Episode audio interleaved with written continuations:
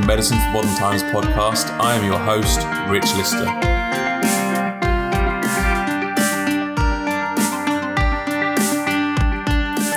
Hi, and welcome to this Medicine for Modern Times podcast.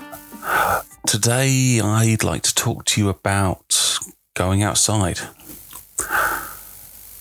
In the UK, where I am, and specifically England, and also around the rest of the world, because rest of the world, um, there's a pandemic going on. Pandemic meaning whole world. Um, and this pandemic has caused a lot of interesting things to happen with our governments, with society, with how we interact as human beings to change.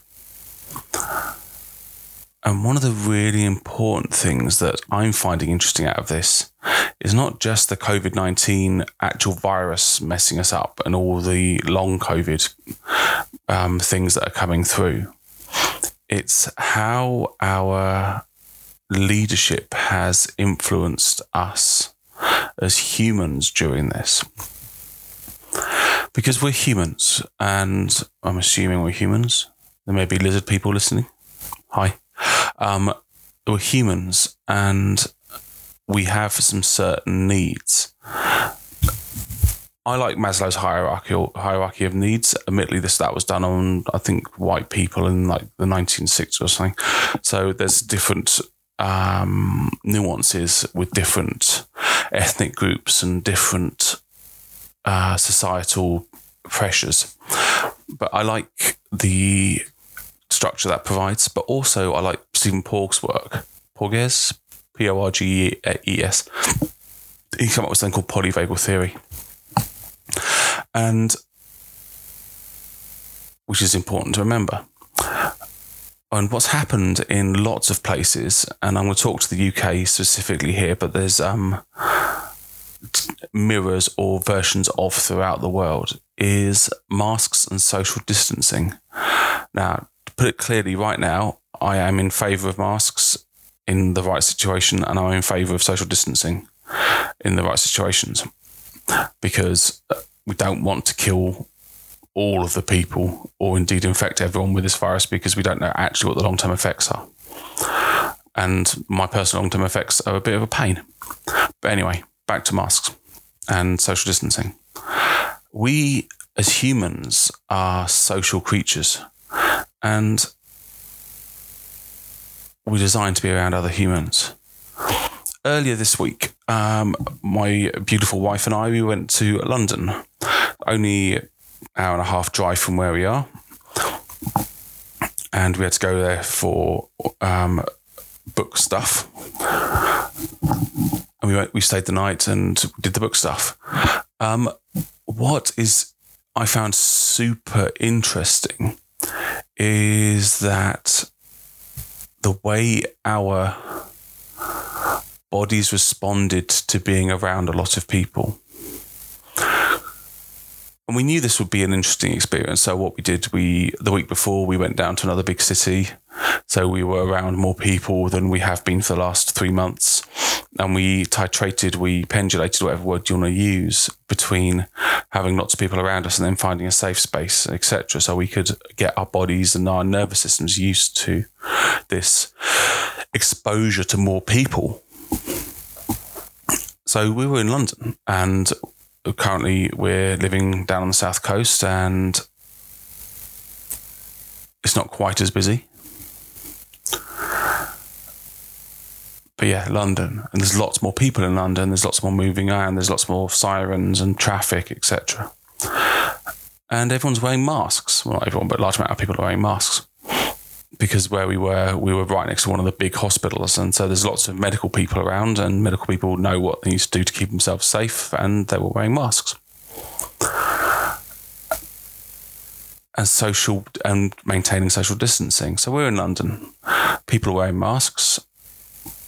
Um, we are eating out because that's what you do when you're living not home, and we're taking stuff back to our hotel in the evenings or whatever we're doing And one of the things that I found interesting was how anxious I got with no focus. Um, if I experience anxiety or stress, usually I find that the experience tends to have a focus. There's something I'm worried about specifically. And this is what I found interesting here was that the focus wasn't defined because I was in a big city and there's lots of people around me, which usually I quite like. I like people, they're fun. Especially in a very cosmopolitan city because where, I am now is not very. And being around so many people, a lot of whom were wearing masks, made it quite hard to know that I was safe in their situation. But you can't see a lot of people's unconscious communication with you because of the mask and because they're a long way away from you part of our biology, uh, part of our innate coding that's kept us alive as a species over millions of years from whenever it was we were protozoa bubbling around in the primordial soup to escaping the sea and evolving into whatever we evolved into and land so we didn't get eaten by dinosaurs and stuff was being in social groups that so we survived. So we learned and we evolved to have social interaction in our bodies and minds. And when we don't get that social interaction, our bodies and minds start to have problems. And what's even worse is that if we feel that we are, this is not consciously, if we unconsciously feel that we're being excluded from the social thing, then we start to get worried. And if we look at monkeys here, monkeys, when they exclude a member of their community because they're dumb or stupid or have made a, made a mistake that endangers the rest of the community, then that monkey's probably going to get eaten by something. And that fear is in all of us. So when we can't get the social reinforcement that we're okay and we're safe and we're loved, or at least tolerated, then our unconscious mind starts looking for the threat. And with that little bit of knowledge, we can put it on top with the COVID 19 fear that's bubbling around in everyone's unconscious mind now, because there's not a lot of solid information out there because it's so brand new. And uncertainty shatters our neurology shatters our nervous system because if we're not certain about something, it's unknown, and unknowns are by definition scary or at least activating. You have to have quite an evolved sense of uh, excitement to be able to see the complete unknown that's potentially dangerous as exciting over scary. So we've got the unknown of this entire viral thing going on, Plus, we have the inability to co regulate, which means co regulate means uh, getting we're safe props from the humans around us. And sometimes we don't get them full stop, even if it was before the pandemic, where people were just normal, living normal lives. But we still get eye contact and maybe a, a grin at the traffic lights, or from the barrister who actually barrister barrister. I don't know how barrister is a lawyer in the UK, so so probably barista um, over when you buy your coffee, and probably you wouldn't get a smile off a barrister unless you paid them. Um, I've got myself distracted now by barristers and baristas. So we build our sense of safety by checking out if everything on around us is safe. And so safety here is a really important concept. Our bodies are designed to keep us safe. They're super good at it. They all they can and will survive hideous injuries. I've seen it as a nurse and in, in the ER in the A and E. I've seen our bodies survive and thrive through things that we wouldn't have thought if we paid any attention to it that we can do. We, we, our bodies can eat loads of stuff and survive. Our bodies can eat water, drink water that you would have thought it would be fatal to us, but we have an immune system that beats off things and keeps us alive. Our bodies are really good at keeping us alive. And not just from making sure we can eat lots of things and drink things, but also from spotting threats. And I think I've probably talked about it before, but it's one of my favourite things, is that while I was walking around London, I've got the unconscious fear of that this is virus around. And as I was doing it, just um, that morning or maybe the day before, someone had published a paper saying that the antibodies um, for COVID 19 disappear or become less prevalent after three months. And about three months ago was when we had the bug. Um, so there's that fear bubbling around in my head as well. So there's being in an unknown place. I don't know. I don't know very London very well. There is the fact that I can't see everyone's faces, so I can't read off them if they're safe or not. They're also a long way away, so I can't hug them or shake hands or have any time of human meaningful contact that we're evolved to do.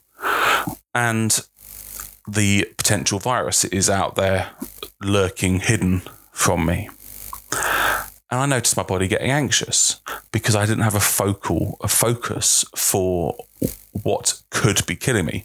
Crossing a road in London is there's a focus. You know, there's someone on a motorbike weaving in between cars who's going to potentially come a little bit too fast and clip you, or you're going to walk out on the wrong color light and uh, someone's going to brake and beat their horn at you and stuff.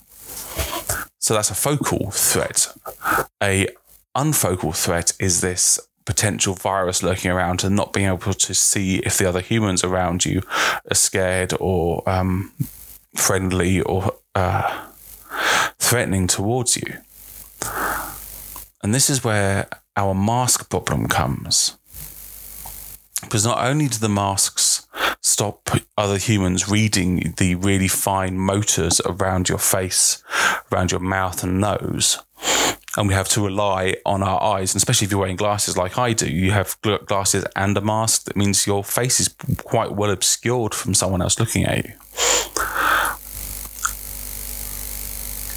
And uh, my mammalian brain, this part of me that's a little bit ancient and not very evolved, isn't very good at thinking, but is very good at feeling and spotting threat and respond, well, reacting to threat. Threat.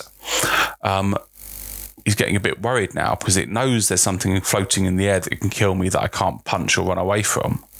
But also these other humans around me can't I can't read off them if it's safe because that's what mammalian brain's doing. If I'm in a place and all the other humans are calm and relaxed, then okay, I don't need to worry about un, um, hidden things. I don't need to worry about a tiger lurking in a bush or a plague floating in the air. But because everyone's covered up, not only can't I read from them, the implicit information there is that there is still danger here. And so this is what this is where my anxiety came from when I was in London, because I'm walking around, I can't get any safety cues. I can't get any of the things that go, don't worry, Rich, you're safe, you've got this. Intellectually, I know I'm good because I'm doing the right things, I'm eating the right food, chocolate's the right food, right? Uh, I'm drinking lots of water. I'm getting exercise. I'm doing what I could, the best I can do for my body to keep myself safe. I'm wearing a mask when it's a good idea to wear a mask. So I'm intellectually taking the right steps, but my unconscious mind still is going, look, the other monkeys are scared because they're wearing a mask and they're not looking at me and I can't see their faces. So you best be scared, Monkey Rich.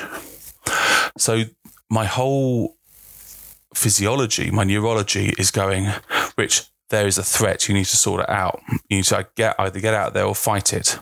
Or if I can't do either of those, my body starts to freeze. And the freeze response in humans is quite nuanced. So, um, in different schools of thought, we have fight and flight and freeze, which are very primitive um, animal responses. So, if you um, scare a bear, it will either run away from you, attack you. If it, if neither of those two things work, it will freeze. It will literally collapse to the floor and look like it's dead. You can see it more often in prey creatures like possums or um, rabbits or mice. Um, they'll try and run away. They can't really fight a cat, but um, as soon as um, that doesn't work, they freeze and pretend to be dead.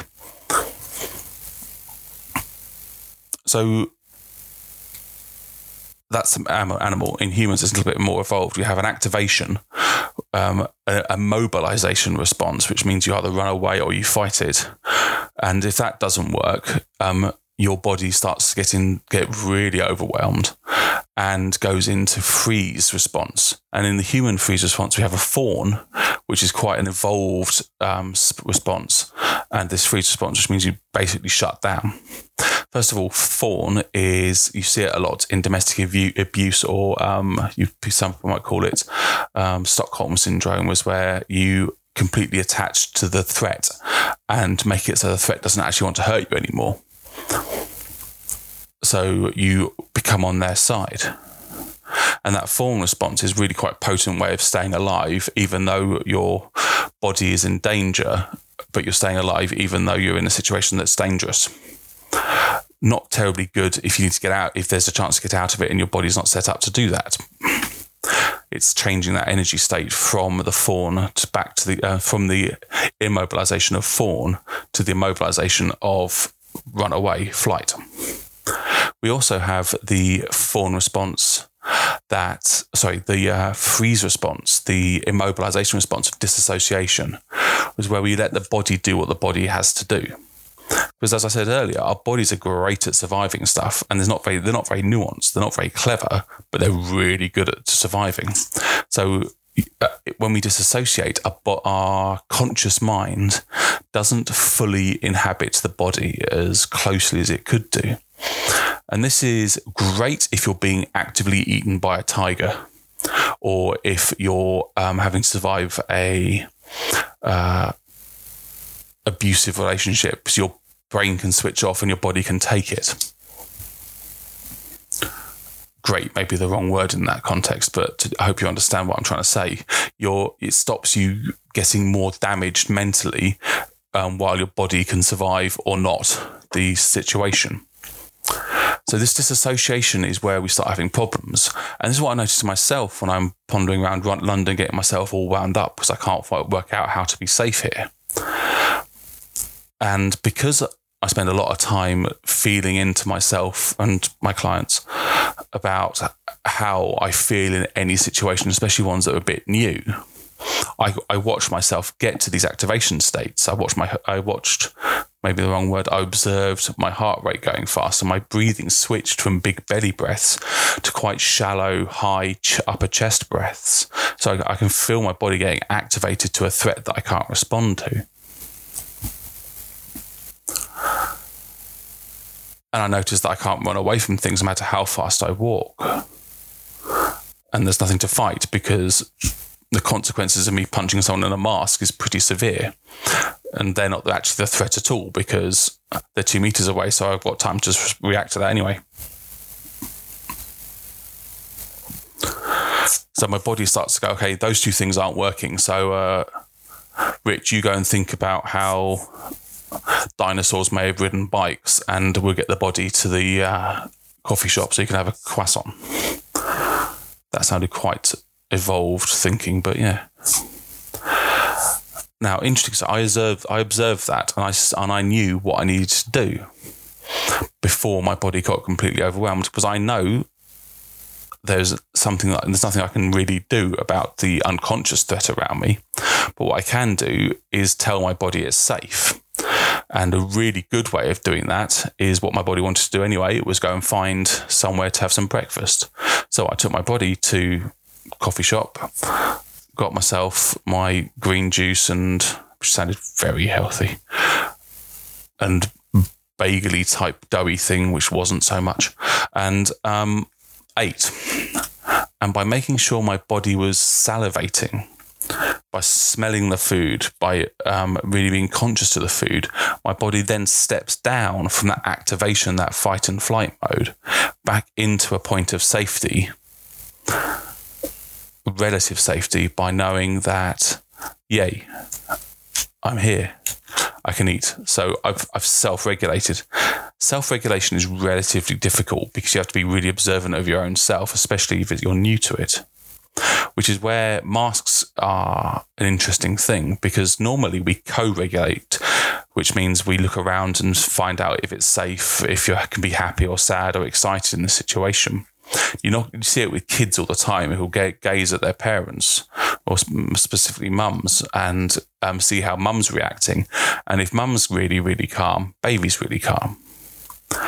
But if mum's getting anxious and uh, angry, baby will get anxious and angry, especially in supermarkets when baby's having a squeak and then mum gets frustrated because she's worried about she's being judged. And then baby gets even more loud because mum's getting stressed. So baby's reading off mum.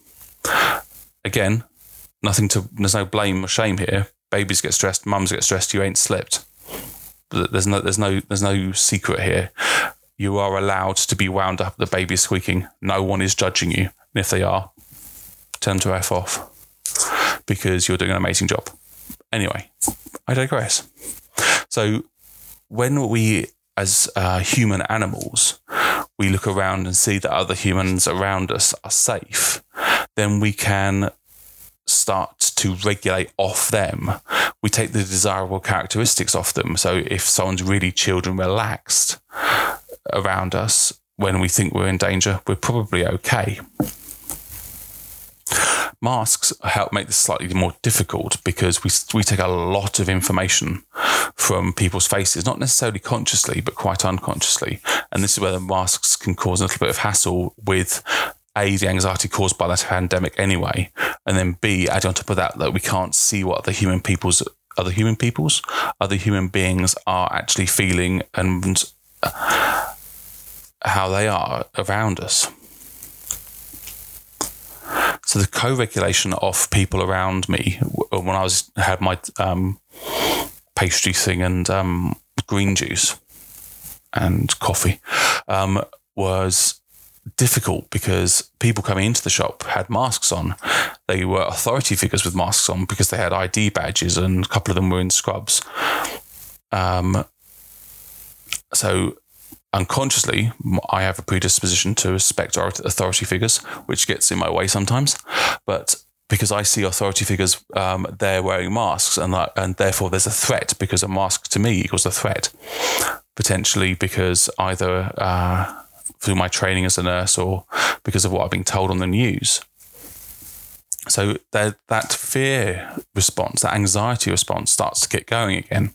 So I have to consciously bring myself back to my super healthy breakfast and tell my body that I said it's okay. I can move my breathing from that quite high, fast breathing at the top of my chest down to the deep uh, belly breaths that are really deep in your body. And one of the really powerful tools to do this beyond the breath, because breath is a really good way to start, is that making sure you're breathing into your tummy, is to use sound because sound's a really primitive way our brains pick up information. And when your brain is anxious, it's much better at picking up deep sounds, which is why I think my nidras are quite popular because I've got quite a deep voice. And because anxious people Uh, naturally pick up the deep sounds better than they pick up the high sounds because deep sounds tend to be predator, the growl of the tiger in the bush, or the lion, or the bear, or the wolf, or whatever. And so when you're anxious, stressed, or traumatized, your hearing automatically will pick up the low vibrational stuff first, often and sometimes to the exclusion of higher vibration stuff, so higher frequency stuff, which is really great for me with my voice because people come to me for Nidra and coaching and hypnosis and stuff who have anxiety and stress and trauma. But it's not so good if you are talking to the barista behind the counter who's um, young and female, whose voice might be slightly higher pitched, because then you can't hear her as clearly. So, what we can do is try to relax our bodies using the sound currents. And sound currents are really powerful ways to do this. In um, yoga, Kundalini yoga specifically, um, it's called Nad, the way in which words and sounds are put together. And it's often used in chants and in lots of that Buddhist chants and Hindu chants, and also Gregorian chants, like the um, Christian chants as well, because you have that deep, repetitive, noise that uh, that stimulates the or satisfies is the better word uh, anxiety response in people but then you also have the higher notes in there the higher frequencies that will train the body to relax so what did I do? I put on some loud thrash metal on my earbuds and let myself get inside that. That works for me. Alestorm, pirate rock music may not be your best thing, but it works for me. And this is where learning about yourself, your um, n equals one model, the, your your study of you, is really powerful. Because if you know, like I did, what my signals are for danger in my body, some are quite unifor- um, universal. Your heart rate goes up, your breathing switches from your tummy up to your chest, and your blood pressure comes up slightly. Um, you become slightly more hypervigilant, so your eyes dart around a bit more. But there's also other ways that your body manifests things. So it's up to you to discover with you. So, as you know you're becoming activated, you can take steps to deactivate that um, activation response. Easy ones is telling your body it's time to eat. So, sitting down somewhere that you are safe, and by um, by safe, I mean you can sit down somewhere and find, for instance, three green things and or two blue things. So you can focus on that. That you know where everything is around you, so you've got a good field of vision. Somewhere you know is safe, like your bedroom or your living room, that's yours, or indeed even your office. And having food that you want to eat, usually high calorie food works because your monkey mind really, actually, you have to go even more basic than that. Your lizard mind, lizard people, um, your lizard mind, uh, which is really unevolved, is only con- only concerned with calories and um, breath will love you eating your chocolate bar. And that instantly can turn off that fight and flight response. But do it mindfully, just stuffing it in like a two year old on a sugar crash doesn't work. By making sure that you can get your mouth to salivate over the thing, which means your body is getting ready to eat, not just stuffing it in as soon as you've opened the wrapper. I have been very guilty of this in the past. But mindfully eating is probably the right word here, is making sure that you appreciate that, yes, I'm going to eat the thing. And not only does it satisfy your really primitive neurology's um, desire for calories, so the chocolate bar, the whatever it is you choose to eat, diabetics don't eat the chocolate bar, you know the results of that. Then your body moves from the activation to the safe space because you've told it and actively, coherently, consciously said, You are going to eat now. Salivate, make sure your tummy has a little rumble, maybe. Don't just stuff it in and then eat it slowly. One way. Second way, nice deep breaths. Slow, deep breaths when you inhale, it goes right into your tummy. So your tummy comes out like you've got a cheese baby. And exhaling, so squish your tummy in and pushing all the air out, up through your chest, out through your nose or mouth.